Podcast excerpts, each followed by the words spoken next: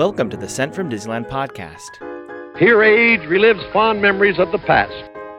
On this podcast, we'll take a journey to the past and explore Disneyland and Disneyland history with mementos, snapshots, and postcards sent from Disneyland from 1955 to the present. I am your host, your post host Clocky, and today I'll be sharing with you two postcards sent from Disneyland.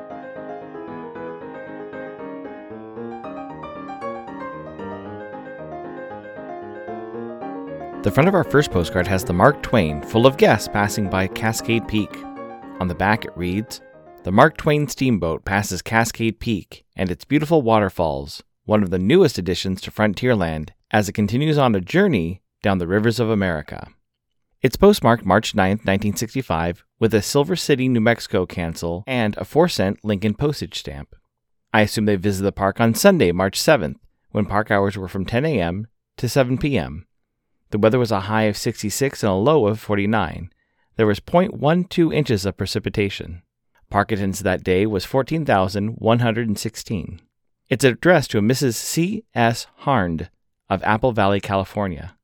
It reads Silver City, New Mexico, March 8th. Thanks so much for your note, Deb. What a shame you had to catch that old bug again. Do be careful now. We did enjoy our evening with you. We are having a grand time. Much love, Helen. I hope Helen had a chance to walk through one of Tomorrowland's newest exhibits, Fashion and Fabrics Through the Ages. Opening in March of 1965, the exhibit was just past the Hall of Chemistry. It replaced the Hall of Aluminum and featured the history of women's clothing from animal hides worn by cave women through all time and the future, and exciting new fabrics which the sponsor, Monsanto, was currently making in their labs. There are very few pictures of the exhibit and is listed in my 1965 guidebook as a companion to the Hall of Chemistry. The exhibit only lasted nine months and was removed along with the Hall of Chemistry to make room for 1967's Adventures Through Inner Space attraction.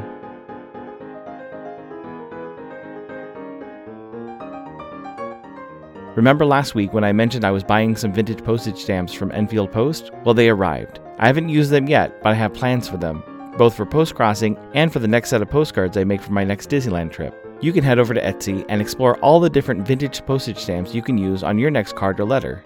That's E N F I E L D P O S T on Etsy and Instagram for your wedding and vintage postage needs.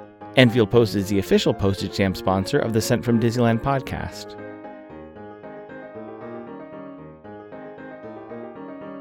The front of our next postcard has the Hippo bathing pool from the Jungle Cruise.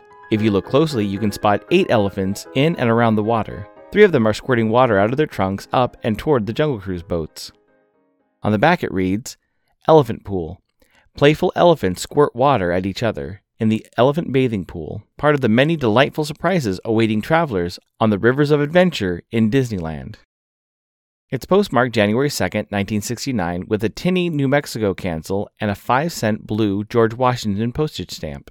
I assume they visited the park on Tuesday, December 31st, when park hours were from 8 a.m. to 7 p.m., with a special after hours New Year's Eve party. The weather was a high of 81 and a low of 38. It's addressed to Miss Kay Rains, of Chunky, Mississippi. It reads Hi, I'm on my way to Marineland right now. Why haven't you written me? I hope you liked your Christmas gift. I can't write so good now because of the truck. So bye for now, John. P.S. You're on the front. Before I get into the Disneyland history, I wanted to highlight another small town. Chunky, Mississippi only had a population of around 280 in the late 60s, and currently only has about 315 residents. While during the first postcard we talked about the fashion of the future, I thought it'd be fun to look at the fashion of the past, and for this postcard specifically, the fashion of the Jungle Cruise. Looking at my 1956 guidebook, the original Jungle Cruise skippers wore white button up shirts with white pants and a brown belt. Before the early 60s, the outfits transitioned to being more colorful. Some skippers wore brightly colored shirts with white pants and straw hats. On the cover of my 1965 map, there's a cartoon caricature of a Jungle Cruise skipper wearing a captain's hat and aloha shirt and ripped white pants. In the late 70s, saw a transition to khakis and uniform brown and beige button up shirts. The most current version of the skipper's uniform is from 1995 and the addition of the attraction, Indiana Jones and the Temple of the Forbidden Eye. The skippers now wear many shades of brown in their uniform and don a brown fedora.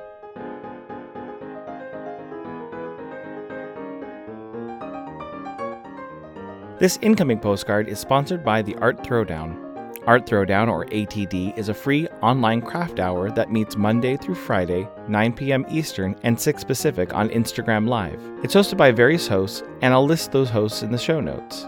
I have also seen the return of paper artist Russ Romano doing some daytime ATD hours. It's a great place to meet, craft, hang out, laugh, and enjoy each other's company. Head over to Instagram and give Russ a follow to catch the new daytime ATD. He's at BWAY Doorman 2020 on Instagram. The front of this week's incoming postcard has Mickey Mouse flying an airplane in the clouds with Minnie in the back seat.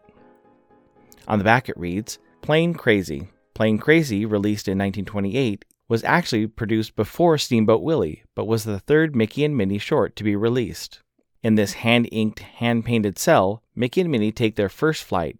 Not surprisingly, the two narrowly escape many potential disasters. Fly into this preferred gallery featuring Walt Disney Studios animation art to see First Flight in person. It's postmarked June 28, 2021, has an always used zip code cancel and a Red Barn Forever postcard postage stamp. It reads Hello, Clocky. I only had one of these left and thought you were the perfect person to send it to. Thanks for the two wonderful cards you sent me from Disneyland. All the best, Nan. Thanks for the postcard, Nan. Fact, I am the perfect person for this card. I actually like Plane Crazy more than Steamboat Willie. I also love the throwback always use zip code postmark. The third thing I love about this postcard is the red barred postage stamp. I assume you used it to represent Walt's Carolwood barn. If not, what a happy coincidence.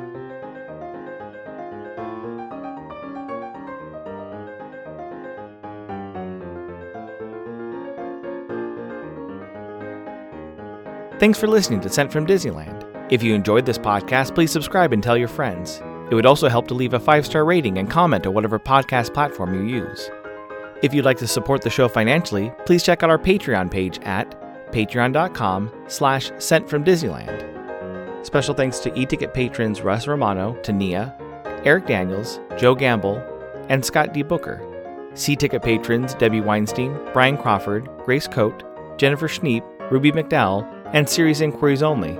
B ticket patrons the Riley family, and a special shout out to Random Olive, the first patron to this podcast, and the A ticket patrons Elise Sharp, Zealot Infinity, Claire Voigtlander, Alexis Robles, Angelica Nablock, Monica Seats Vega, the All Aboard podcast, and Maggie and Henry Byers. You can find me on Instagram and Facebook at Sent from Disneyland or on Twitter at Sent from Disney. For questions and comments, send me a postcard address to Sent from Disneyland, P.O. Box 44, Hood, California 95639. This podcast is not affiliated with Disney, the United States Postal Service, or any post office or Disney properties. Opinions expressed on this podcast belong to its hosts and the guests of the Sent from Disneyland podcast.